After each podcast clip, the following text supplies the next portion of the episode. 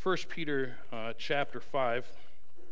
We, uh, again, if you're new to, the, to us, we've been going through a sermon series called Grace and Truth.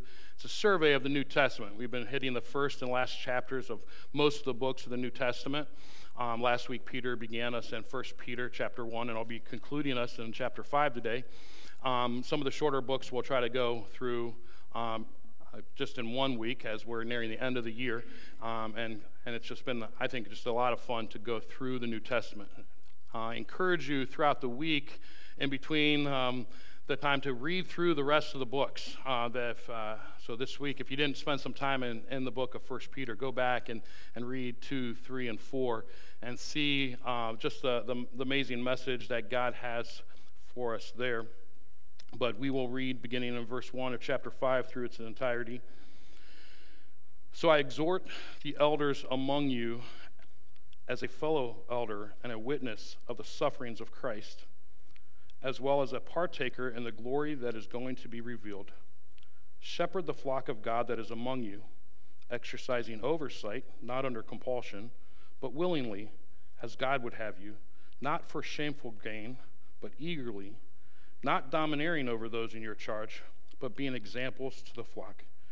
And when the chief shepherd appears, you'll receive the unfading crown of glory. Likewise, you who are younger, be subject to the elders. Clothe yourselves, all of you, with humility towards one another, for God opposes the proud, but gives grace to the humble. Humble yourselves, therefore, under the mighty hand of God, so that at the proper time he may exalt you casting all your anxieties on him because he cares for you. Be sober minded, be watchful. Your adversary, the devil, prowls around like a roaring lion, seeking someone to devour. Resist him, firm in your faith, knowing that the same kinds of suffering are being experienced by your brotherhood throughout the world. And after you have suffered a little while, the God of all grace, who has called you to his eternal glory in Christ, will himself restore, confirm, strengthen, and establish you. To him be the dominion forever and ever. Amen.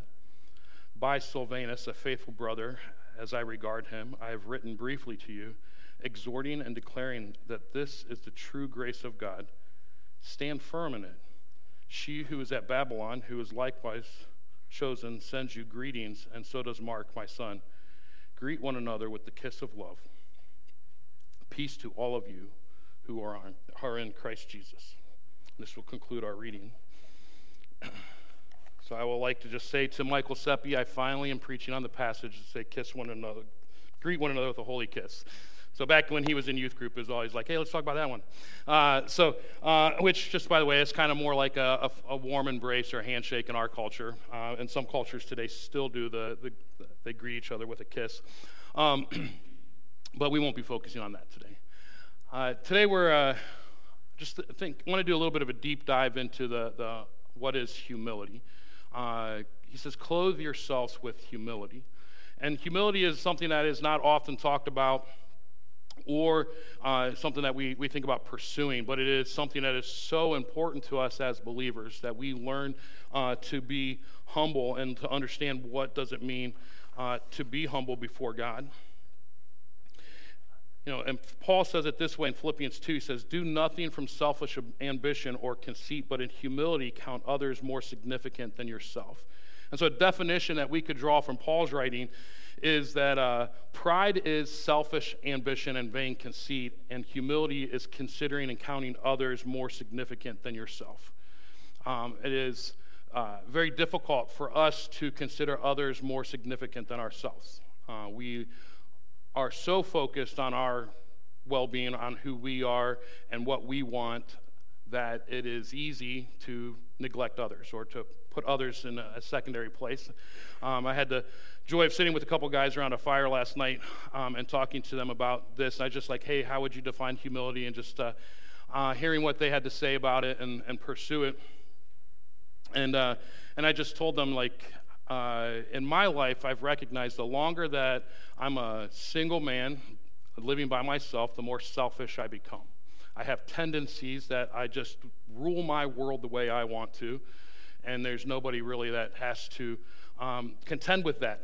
Um, and so I learned that an antidote for me becoming more and more selfish is to invite people into my life. I have guys who rent rooms in my house, and it's more of a discipleship house, but it's an opportunity for me to serve. An antidote to selfishness is servanthood, to serve somebody else.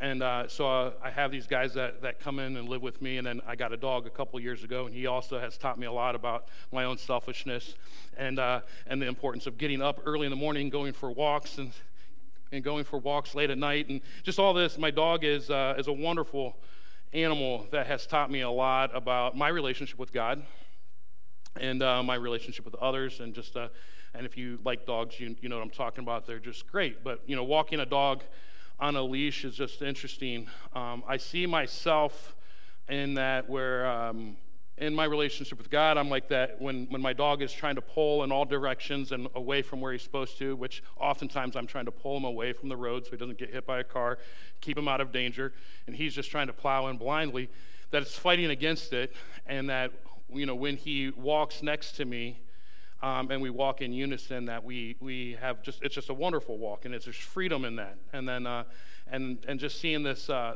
this truth that as a believer in Christ there's this tension at times where there is a freedom and I but God's God's got me tethered. He's holding me back like and he's keeping me from things. And I oftentimes I'm fighting against that thinking what I want is better uh, but later realizing that that God certainly has protected me. But this, this idea of serving or having things in our life to help us from becoming more and more selfish, uh, because selfishness is our default. We're born into sin. We all are sinners, and we are all focused on ourselves. And we live in a culture that promotes this selfishness and this selfish mentality. Um, I, am sure this note is, is a little dated as I found it in a former lesson I gave on, on humility, but um, this, today we live in a, in a selfie generation. That this generation is on pace to take over 25,000 pictures of their own face. And I said, this is probably dated, this is a few years ago, so that's probably even more. Uh, a commentator said, We have decided to adore and live for ourselves, more so than at any other time because of the technology we have and the social media that we have. But we're putting up images of ourselves and self promoting, and, and we don't do it in a true and honest way, right? Like, we don't want to, like, we take a picture and say, ooh, that's gross. Let me get the right lighting. Let me change my, fix my hair. Let me make sure my teeth are good. And I'm, and I'm going to do all these different poses to make that a good selfie, right? Because we're, we're trying to present our best, and then we're looking for the affirmation, affirmation on our best. But what about you when you're at your worst? Like in the, in the deepest, darkest places of your life, and, and you don't want anybody to know that. You know, God sees you there. And, that, and it's at that place that God wants you to know that He loves you and He provided a way for you to find healing and hope in His Son, Jesus Christ. Um, and, uh, and, but the problem is, is we get focused on ourself and we let put layers of selfishness over ourselves so we're not seeing or hearing uh, the, what God has for us which is why we need humility. We need to come to Christ in humility and recognize I can't do it on my own. I need a Savior. I need someone to do it for me. Jesus says it this way in Matthew 23 12. He says, Whoever humbles himself will be exalted. And James says it in verse four, chapter 4, verse 10 says, Humble yourselves before the Lord, and he will exalt you. Um, there's this call to, to be humble. And so, uh, if you heard it in the reading of chapter 5 of 1 Peter, and you recall back just a couple weeks ago when we were in James. James and Peter have a lot of common themes that go through them, and some of the, the verses are very similar to them. And, uh, and, well, I think that's because they probably worked in close proximity, both being elders of the Church of Jerusalem. Uh, but uh, very important, like their, their focus, their direction of their, what they're writing about is indifferent, is different uh, focuses, but they're writing about the same thing and the need that we have. And so, this understanding of clothe yourself in humility is this idea of how do I put myself in the proper posture before God? How do I see myself before God and before others? And uh, as a side note, this isn't saying that we don't want to do self care or soul care. Like, we do want to take care of ourselves and, and pursue healthy lifestyle. We do want to uh, seek to feed our souls with uh, the goodness of God, and, and we do need to prioritize our time with Jesus. We need to have time with other believers to feed into our soul and to care for our soul. And so humility isn't a, isn't a self abasement. It's not uh, denying yourself to the point of hurt, harming, or hurting yourself. It is, as C.S. Lewis said, humility is not thinking less of yourself, but thinking of yourself less. Um, but I do say there are times that in our lives that things are going, um, you know, uh, crazy and uh, hectic and hard, and it's a trial. And it's important that we do seek this self care, soul care. And sometimes it's going and uh, talking to one of our pastors or staff members here, uh, one of our elders, or it is going to seek counseling to say, hey, there's stuff going on inside that I need help with. And because uh, we need to we need to get that out, and so we can uh, find healing there. Because even as we read um, in our call to worship, that, that, He says He clothes us, that God will um, he, he, he has covered me with the robes of righteousness. He has clothed me with garments of salvation. He gives us this picture of a bridegroom getting ready for the wedding day um, and this clothing ourselves in the salvation of God. And, uh, and as we come into then the next, uh, we'll break the, the passage down here shortly of um, what does it mean to clothe ourselves with humility and, and, and be attuned to and take attention of that. So we want to do this because first we have to have humility one towards another. Peter begins uh, this chapter talking to the elders. Uh, he says, So I exhort the elders among you as a fellow elder and witness of the sufferings of Christ. The context of 1 Peter is all about sufferings and trials. Life is difficult, and as a believer, God doesn't promise you prosperity, health, and wellness. He says you're going to suffer, you're going to have trials, you're going to have hardships. Uh, you can't read First Peter and take it away being like, man, God's going to give me everything I want. I'm going to have the house I want, the car I want, I'm going to have the job I want, I'm going to have all the money I want. Everything's going to go good. No, he says, life is tough. You're going to actually suffer trials of various kinds. James talks about it too. Um, that we have this truth that this life is difficult. And there's a whole lot of reasons for uh, the trials that we face. And so he's, he's writing to the elders of the church. I think here he, ch- he ends chapter 4 with the, the heading says suffering as a Christian right before he gets into chapter 5. Um, and then and he'll jump down to talk about uh, we have an adversary. Like so, right in the middle of um, talking about trials, he's addressing the elders. And I think that's important um, that the elders need to be aware of the fact that our church is suffering, our people are hurting, uh, and that we need to have this posture of humility in what we do. And so I'm thankful for the elders we have at this church and the staff that we have here, um, as they've been such a blessing and encouragement to me, and, and, and they strive for humility and servant leadership.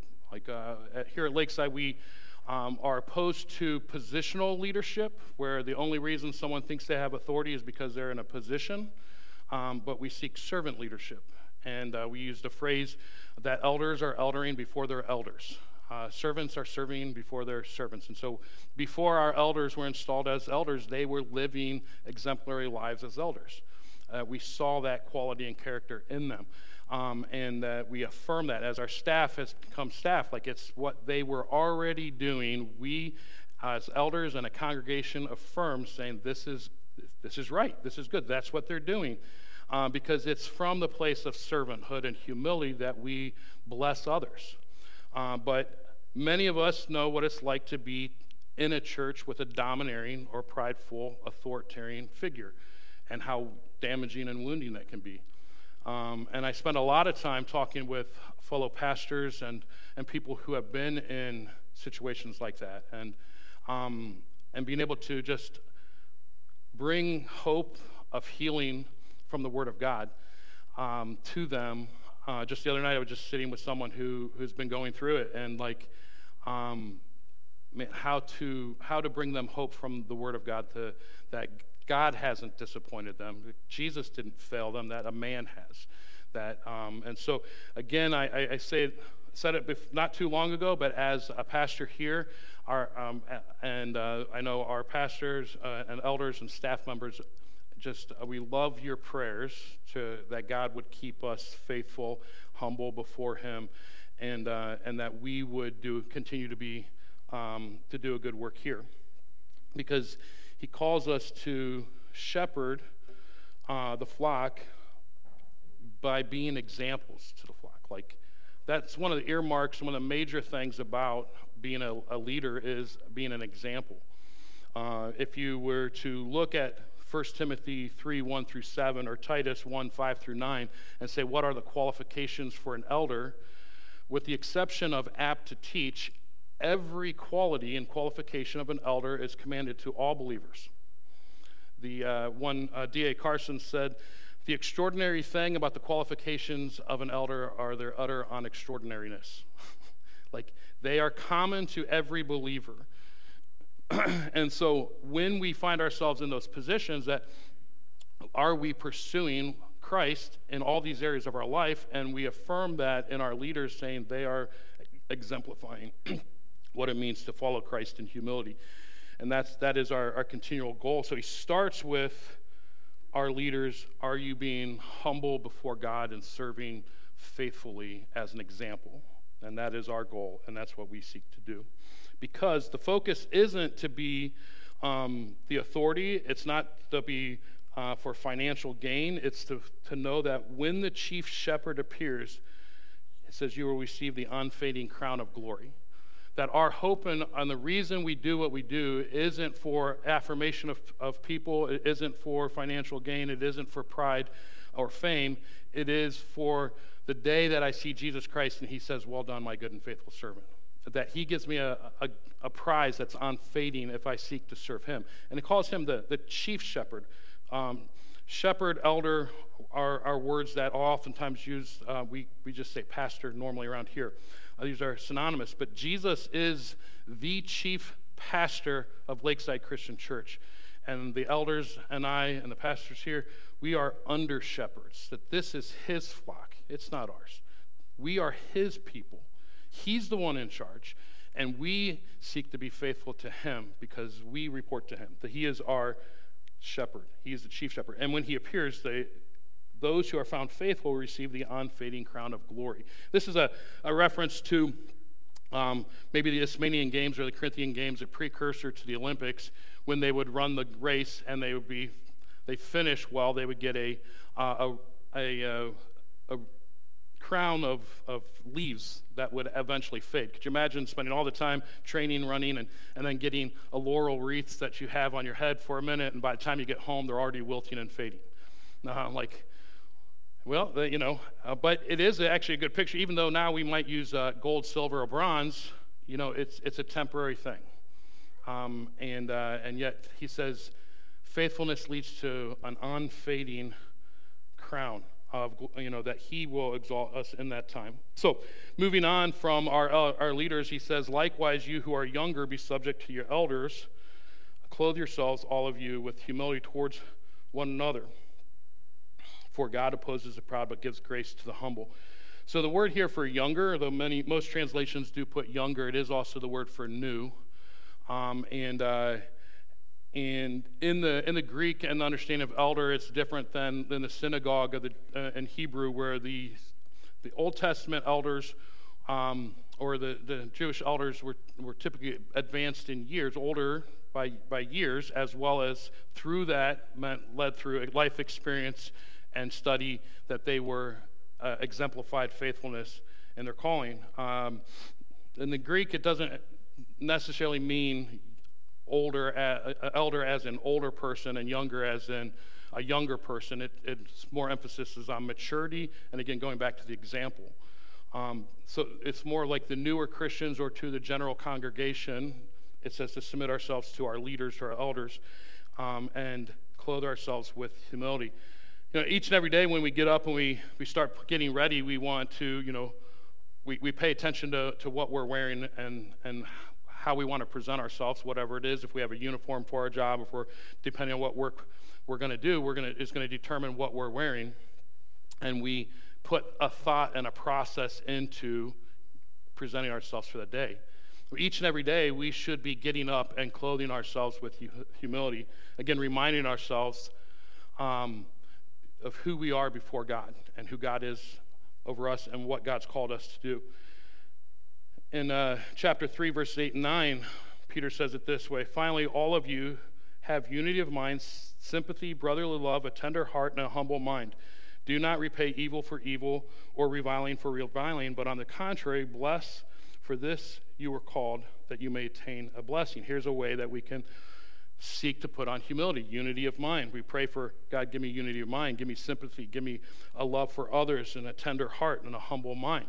Uh, when we think of how we're wrong, do I want to react immediately out of pride or do I want to react in a, in a, a different way uh, to serve others? Also, in chapter 4, verse 8 10, Peter says this Above all, keep loving one another earnestly, since love covers a multitude of sins. Show hospitality to, uh, to one another without grumbling. As each has received a gift, use it to serve one another as good stewards of God's very grace. That God has blessed us and given us things to serve one another, to put others first. Um, someone, I don't know who said it, but you probably heard it, says um, joy can be defined as Jesus first, others second, yourself last. That when we prioritize, that we put Jesus first, and it's putting Jesus first means I serve others, um, and then then I find true joy when I put others before myself, considering others better than ourselves. We say it this way at Lakeside to love God, to care for others, and to communicate His word, because this leads us to prioritize who He is and our neighbor, um, and then in that we receive the blessings of God. He says, again, for God opposes the proud but gives grace to the humble. Pride is our default. And, uh, and we have to fight that in us. And we have to surrender that. As Christians, we come to God saying, I recognize my sinfulness and I need to repent of it and, and ask God to do a work in me. Um, and not just, we don't want to just come to the Bible and say, what does the Bible say about pride so I'm informed, but we want to come to it to be transformed and be changed by it. So it's not just good enough to say God hates the proud. We have to say, I don't want to be proud. I don't want to be hated by God. But if we look at Daniel chapter uh, 4, we see a picture of what it means for God to oppose the proud. Um, in, in Nebuchadnezzar, when he, he was told, he was warned that if you don't humble yourselves, you will uh, be cursed. And in chapter, thir- uh, chapter 4, verse 30, in Daniel, it's the king answered and said, Is not this great Babylon, which I built by my might, mighty power as a royal residence for the glory of my majesty? You can't say anything much more prideful than that, right? This, look at everything I've done. I'm so good.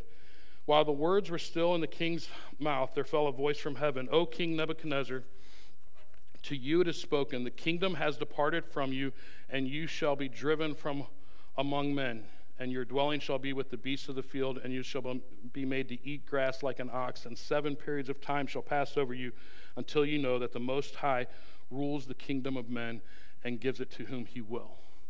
And for seven years he lived as a beast in the field, had lost his mind. And, uh, and then the story continues, though. God gives grace to the humble. And Nebuchadnezzar saw the error of his ways, and he recognized the king of heaven and God restored his mind and restored his kingdom. Um, and it's a true story of how God, when we humble ourselves, God rewards that, like it is. And we don't, we don't want to just pursue humility for a reward. We pursue humility because we want to be like Christ and we want to exemplify Him, but God promises us a reward. Humility uh, surrenders our anxieties to God. This is a tough one, right? So humble yourselves, therefore, under the mighty hand of God, so that at the proper time he may exalt you, casting all your anxieties on him because he cares for you. Um, again, this command, humble yourselves before God. And then there's a phrase, therefore, under the mighty hand of God, so that at the proper time he may exalt you, casting all your anxieties on him. We could just, if we just take this, the phrase away. It just says, Humble yourselves, casting all your anxieties on Him. Here's what we need to do we need to actively pursue humility, and we need to actively learn to cast our cares upon Him, to cast our anxieties on God, to surrender those to Him. Um, years ago, I had, my, I had an opportunity to go on my first sabbatical, and it was a time of my life where the um, a lot of tor- turmoil and transition had led to what I what I, I, would have said I was in a phase of burnout, and um, and I uh, I honestly I, I sensed a, a, a pride in me that wasn't healthy, and I remember going to the elders at the time asking for a sabbaticals, and one of the phrases I said is like I need a break before I do damage. Like, I don't want to do damage, but I felt this shortness of temper. I felt a pride welling up in me, and I was like, I just need to step back for that soul care thing I was talking about. And uh, I was granted seven weeks, and towards the end of the seven weeks, I was at a youth pastors conference in a session on avoiding pastoral burnout on, uh, on soul care. And uh, it was a really unique experience where in the center of the room there were uh, six chairs. The, the, the leader of the conversation had one of the chairs, and there were five chairs, and he called it a, a fishbowl discussion. And uh, the rules were he would give a topic, and then anybody in the, in the uh, audience could come and talk into it. But one rule one chair always had to remain empty. So four people could be sitting and participating in a conversation. As soon as somebody else sat down, somebody had to get up and, and leave and to provide an opportunity for anybody else to come in. And I, I sat down and, and I just uh, and I began talking. I started sharing about what I was going through and, uh, and then just talking about how surrendering it to God and how the peace of God had begun to restore my heart. And, uh, and Marco, the leader, just uh, he said, "Did you see what you just did there?" And I was like, "I don't know." How many of you talk with your hands? Anybody like talk to your hands? I do a lot of stuff with my hands when I talk. And uh, apparently, what I had did is when I was talking about the turmoils and troubles, I was talking about this. I was just like, I, I was close fisted, white knuckling it, and it was heavy and hard. And then when I started talking about learning to surrender it to God, I just naturally opened my hands. And, uh, and he's like, that, that's the posture. That's the posture. We come empty handed before God. That we need to come before Him and we lift Him up. When we raise up holy hands in song, it's, it's, it's reaching up empty handed. Here I am, God. This is the posture that I come in prayer, that I'm laying things down at your feet. I'm surrendering to you, um, and He will lift us up. And even in that phrase, like uh, the, one of the most beautiful human express, expressions we ever uh, get to experience is when a child comes running up with hands open, you know, and we exalt them, we lift them up, right, and we hold them close, and that's what God does for us. and so he does this with his. Uh, he says under the mighty hand of God. In this use, Peter's saying under the mighty hand of God that he's working for us. He's not threatening us with the mighty hand of God of punishment. He's saying the mighty hand of God will deliver us. And this is a reference even back to the uh, Israelites being released from Egypt. I, I, just, one of the quotes again in Daniel chapter 9, verse 15 says, And now, O Lord our God, who brought your people out of the land of Egypt with a mighty hand and have made a name for yourself, as, as at this day we have sinned, we have done wickedly. This coming to God and recognizing the mighty hand of God is for his people for deliverance that we go to Him with our anxieties, with our stresses, with our cares, with our struggles, because He has the mighty hand to deliver us. Um, in our pride, we want to control our life. In our pride, we want to um, rule our world. And um, we don't, we don't want to recognize God as God. Um, God designed us and created us in His image, in His likeness, and He says that He created us just a little, little lower than the angels. Like there's a sense in each of us of this, this will, this desire to rule, and one of the, the first commandments is to take dominion, to rule over things, that this is part of us. And we then turn that internal and we want to be as uh, Satan, we want to be God. We want to rule our own universe. I am God of my life. And the more we fight with control of that and we try to do everything, the more we run into disappointments, which then leads to more anxieties, more sufferings, more struggles. And, uh, and God wants us to come to Him with all of that and say, God, you're in control, I'm not. Let, help me surrender this to you. And, uh, and we do that with our, our anxieties and our cares. Now, anxiety is a, a major issue in our culture today. Anxiety and depression have spiked, especially since COVID. And really, I think uh, the spike had started around 2004 when the smartphones really started hitting the market. Um, but, um, and, and it is one of the most recent studies says if you want your anxiety and depression levels to drop within one week, avoid social media. if you take a break from social media, anxiety and depression levels fall.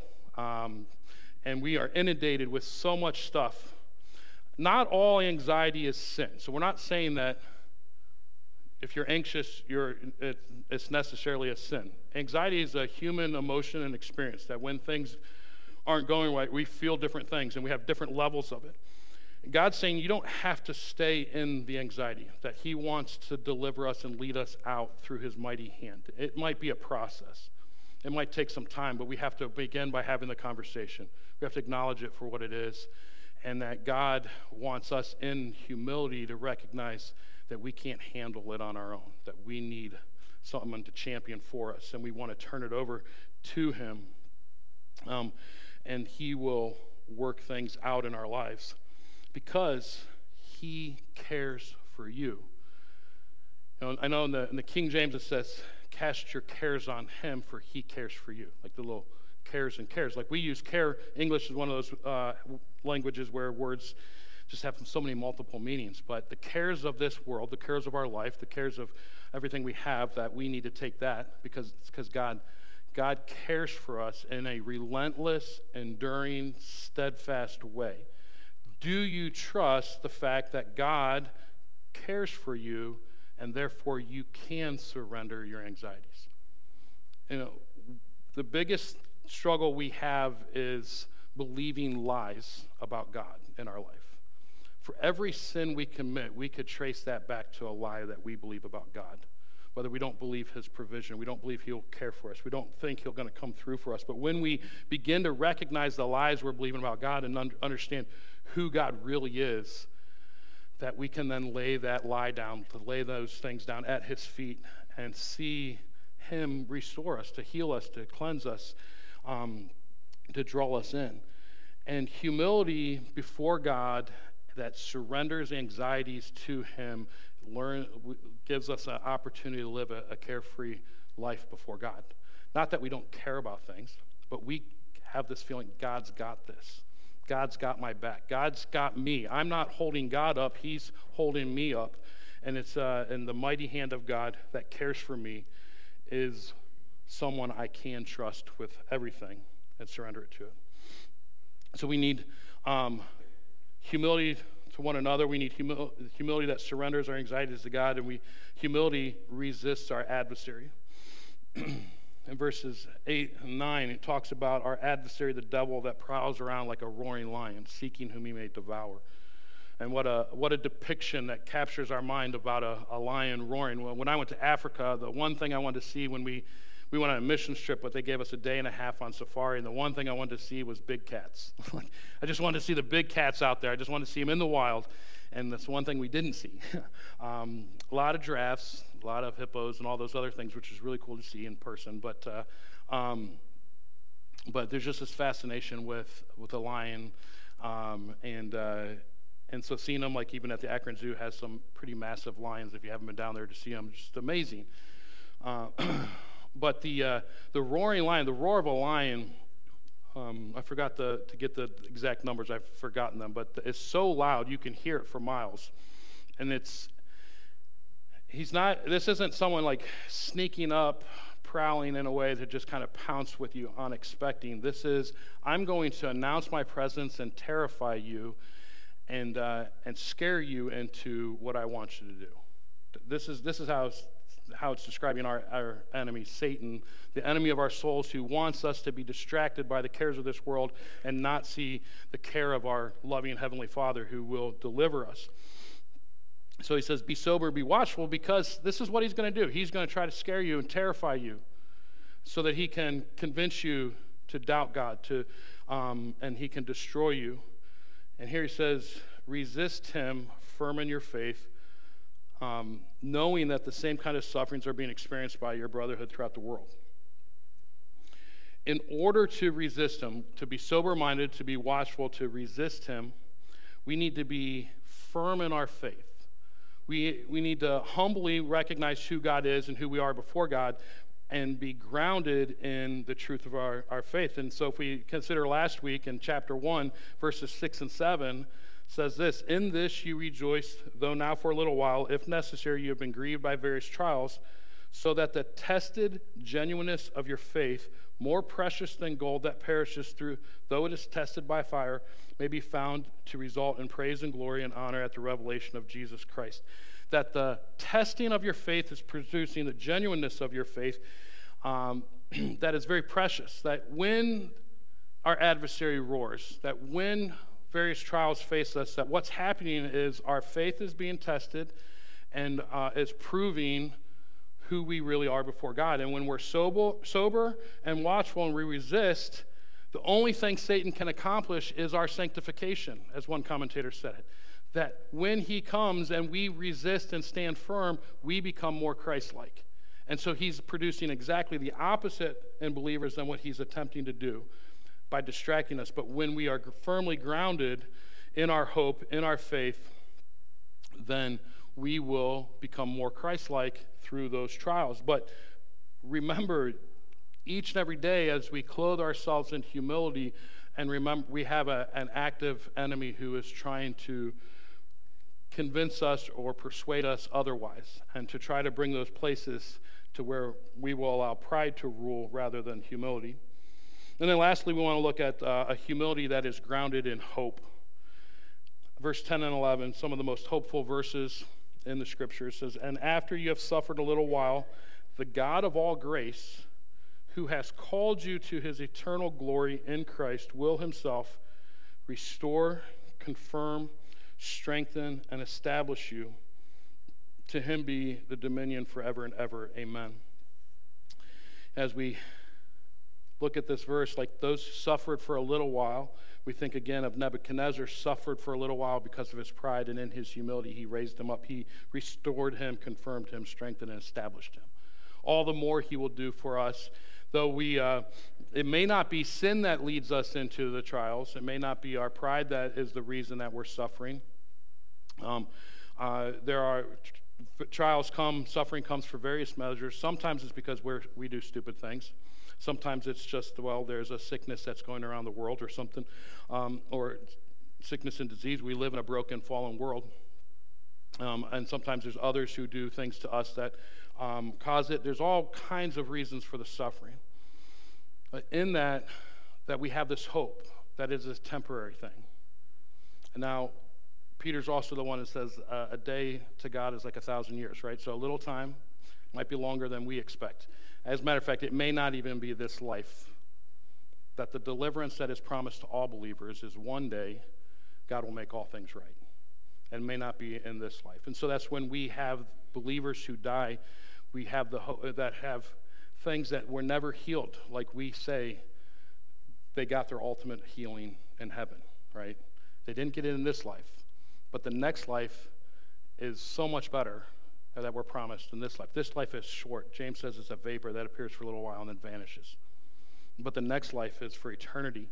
And so we may suffer for a little while, but the God of all grace, the God who sent his son Jesus Christ into this world, remembers us and will um, he will restore us. He himself.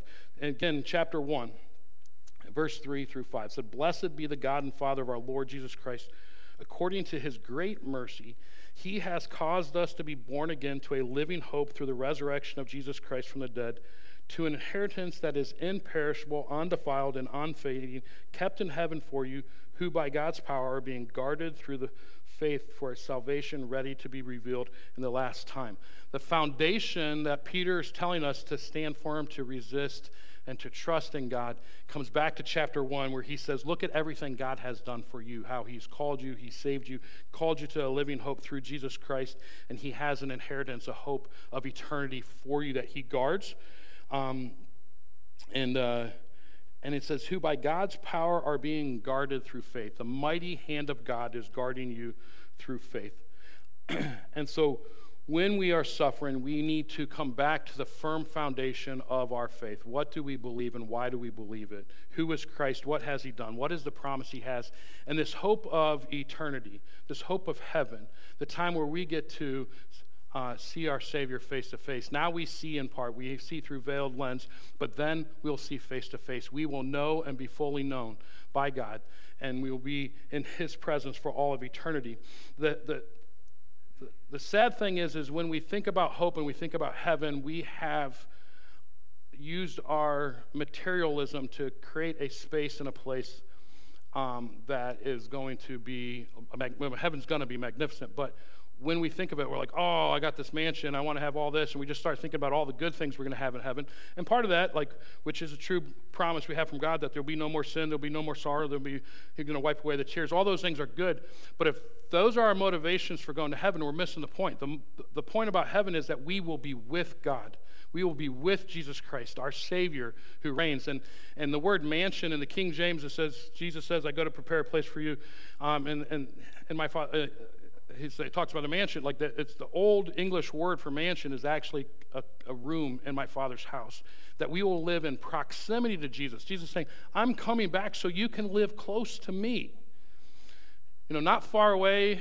Like we, we get these images of I got my big spread in heaven that I'm building one day. No, Jesus is saying you're going to be close to me. And I'm excited to see Jesus. There's a, um, a wonderful song that a quartet used to sing that uh, about going to heaven, and I will see Timothy, and I will see Paul, and it just kind of walks through it. And the, the part that always got me was when he would sing, I'm not going to sing it because I can't sing, but he says, I want to see Jesus because he's the one who died for me. It's like everybody I get to see there is going to be awesome. It's going to be amazing. Um, and it's going to be better than what we have in this life. Um, but when we see him, that's going to be what, what makes it worth it all. And that's what heaven is. Because that's our hope that in Christ, my sins are forgiven. In Christ, I have been justified and declared righteous. In Christ, I am no longer an enemy of God, but I'm a friend of God. And that I get to be in close proximity to Him. That everything in us, that deep down in every human is this, this angst, this turmoil, this separation from God. And some will suppress that and deny it all their lives. But those of us who have seen the beauty of Christ and have received the precious gift that He has given to us can see the longing of our hearts is Jesus Christ and the goodness that we have. And it is when we live out that, when we realize that, God will restore, confirm, strengthen, and establish us, that we can live a truly humble life before others in this world. And when we do that, we make an impact on others. it's interesting, this, this concept of humility reminded me of an article I read a few years ago uh, in Forbes magazine that said, Why Humble Leaders Make the Best Leaders. And then the, the, the writer says, Hey, this is contrary to what most people say. And you think about, he mentions powerful leaders uh, like Steve Jobs, Jeff Bezos, Elon Musk, or Bill Gates. Like, we don't think of them necessarily as, as humble leaders, but then he kind of goes down and talks about. Um, um, it said a number of research studies have concluded that humble leaders listen more effectively, inspire great teamwork, and focus everyone on organizational goals better than the leadership scores on, on humility. And then he just continues to talk about humble leaders and how humble leaders inspire others, encourage others. Doesn't have to be the smartest person in the room. Uh, likes to hear other voices, and like humility makes a big difference. And he's talking about in the business world here. Humility makes a big difference no matter what your station of life is. When you have true humility before Christ, that you will impact others around you. And so Peter says in verse 15 of chapter 3, he says, In your hearts, honor Christ the Lord as holy, always being prepared to make a defense to anyone who asks you for a reason for the hope that is in you, yet do this with gentleness and respect. That when we live a humble life before others because of our hope in Jesus Christ, people will see a difference in us and want to know how come you can remain calm in this situation? Like, how come you're not worried about this? How come you're content with this? Like, why? I, I was um, selling Kirby vacuum cleaners years ago. I only did it for two weeks. I felt like it was a scam. But um, uh, in doing so, um, it was one of those sales jobs where, like, I got, kept getting confronted with they wanted wanted me to lie to sell a vacuum cleaner, and I wouldn't do it, and so that's why I ultimately quit. Um, but I was on a van crew, riding back with um, one of my, my with my team leader, and uh, uh, he was just talking about death. He kept dreaming about death, waking up, and he was he was super scared about death. And he's like, "Are you scared about death?" I'm like, "No, not really." Like, I don't want to die right now, but I'm not scared about it. He's like, Why not? And I was like, Well, I have this hope in Jesus Christ. And He's promised me that He's got me, so I don't have to worry about it. And he was intrigued by it. And then it was a late night conversation, and, um, and it led to other conversations, but it was just this like, um, yeah, like God promises us that He's got us in this life and the next.